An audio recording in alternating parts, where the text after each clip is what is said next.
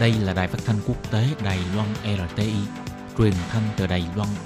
Mời các bạn theo dõi bài chuyên đề hôm nay.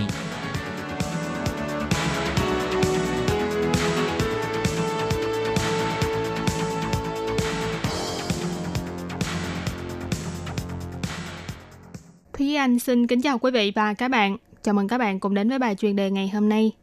Chuyên đề hôm nay có chủ đề là thiết thất sẽ trở thành anh em cùng chung hoạn nạn với Huawei hay là chọn con đường riêng của mình. Và sau đây mời các bạn cùng lắng nghe nội dung chi tiết của bài chuyên đề ngày hôm nay.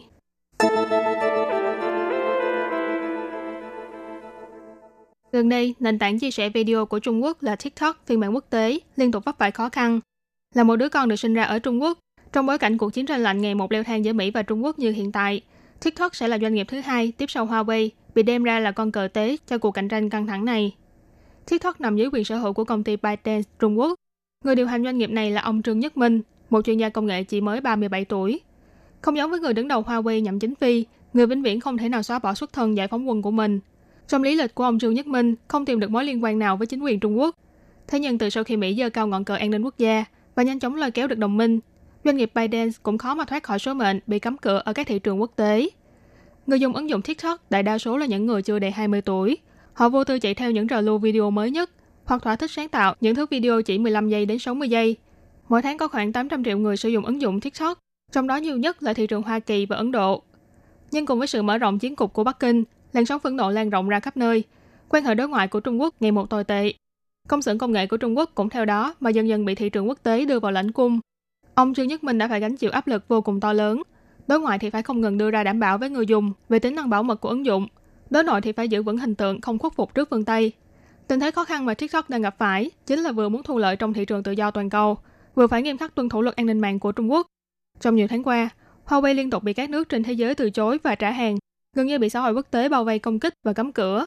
Tiếp sau người anh em của mình, TikTok cũng bởi vì hình tượng Trung Quốc không tốt mà bị liên lụy. Người mở phát súng đầu tiên là Ấn Độ. Quốc gia láng giềng Trung Quốc này đã tuyên bố cấm sử dụng ứng dụng TikTok trên toàn quốc. Tiếp sau đó là Úc cũng bắt tay vào việc thẩm tra kiểm duyệt. Còn Tổng thống Mỹ ông Donald Trump, người luôn ủng hộ trong việc đối phó với Trung Quốc, ngoại trừ quan tâm đến việc thu mua lại TikTok của doanh nghiệp Mỹ. Ngày 6 tháng 8 vừa qua, ông Donald Trump còn ký sắc lệnh cấm mọi giao dịch giữa Mỹ với các công ty Trung Quốc, bao gồm ByteDance, TikTok và cả Tencent, doanh nghiệp sở hữu ứng dụng WeChat. Ông Trump cáo buộc nền tảng TikTok kiểm duyệt những nội dung mà Đảng Cộng sản Trung Quốc cho rằng là liên quan đến vấn đề chính trị nhạy cảm, đồng thời sử dụng ứng dụng này vào các hoạt động tin tức giả có lợi cho Đảng Cộng sản Trung Quốc. Quốc vụ Khanh của Mỹ là ông Mike Pompeo cũng nói rằng TikTok là một mối đe dọa to lớn, là một ứng dụng không đáng tin cậy của Trung Quốc. Ông cho biết, Bộ Ngoại giao của Mỹ sẽ hợp tác với Bộ Thương mại và Bộ Quốc phòng để hạn chế khả năng thu thập, lưu trữ và xử lý dữ liệu của các nhà cung cấp dịch vụ điện toán đám mây Trung Quốc tại Mỹ. Và tất cả những điều phiền phức này đều có liên quan đến quy định luật tình báo mà chính quyền Trung Quốc đưa ra vào năm 2017. Cơ quan tình báo quốc gia có thể yêu cầu bất kỳ tổ chức hoặc cá nhân nào ủng hộ, hỗ trợ và phối hợp với công tác tình báo quốc gia. Vì thế, mặc dù TikTok đã nhiều lần phủ nhận là có liên quan đến chính quyền Trung Quốc và cũng tích cực đưa quyền điều hành trọng tâm của phiên bản TikTok hải ngoại ra khỏi Trung Quốc, mời cả cựu viên chức cấp cao của Disney là Kevin Mayer đảm nhận chức vụ giám đốc điều hành của TikTok. Thậm chí đến cả Bộ Ngoại giao của Trung Quốc còn đứng ra bày tỏ những hành động của Washington là ức hiếp quá đáng. Thế nhưng tất cả những nỗ lực này cũng không thể nào cứu vãn được việc Trương Nhất Minh bắt buộc phải bán một phần hoạt động của TikTok cho Microsoft trước ngày 15 tháng 9. Nếu không thì sẽ bị đuổi ra khỏi thị trường Mỹ. Đối với ByteDance mà nói, TikTok giống như là đang đi lại con đường mòn của Huawei. Chỉ trong chớp mắt mà từ một ứng dụng kiếm bộn tiền trở thành một con chuột qua đường đáng thương. Thế nhưng thương vụ TikTok này đã không chỉ là một giao dịch thương mại nữa. Mặc dù Microsoft ra giá cao để mua lại TikTok, nhưng ông Trương Nhất Minh vẫn khó mà thoát được làn sóng chỉ trích từ chủ nghĩa dân tộc ở trong nước. Và cả ByteDance cũng e rằng sẽ phải chịu chung số phận bị tẩy chay đáng thương. Mặc dù vậy, TikTok vẫn đang cố gắng đi trên con đường của mình. Ví dụ như dự định xây dựng trung tâm dữ liệu người dùng châu Âu tại Ireland. Và theo thông tin của tờ truyền thông Anh The Sun, ByteDance còn dự định đặt tổng hành dinh của TikTok tại London, vì có vẻ như ở cách xa Mỹ là một sự lựa chọn khả thi trong thời điểm này.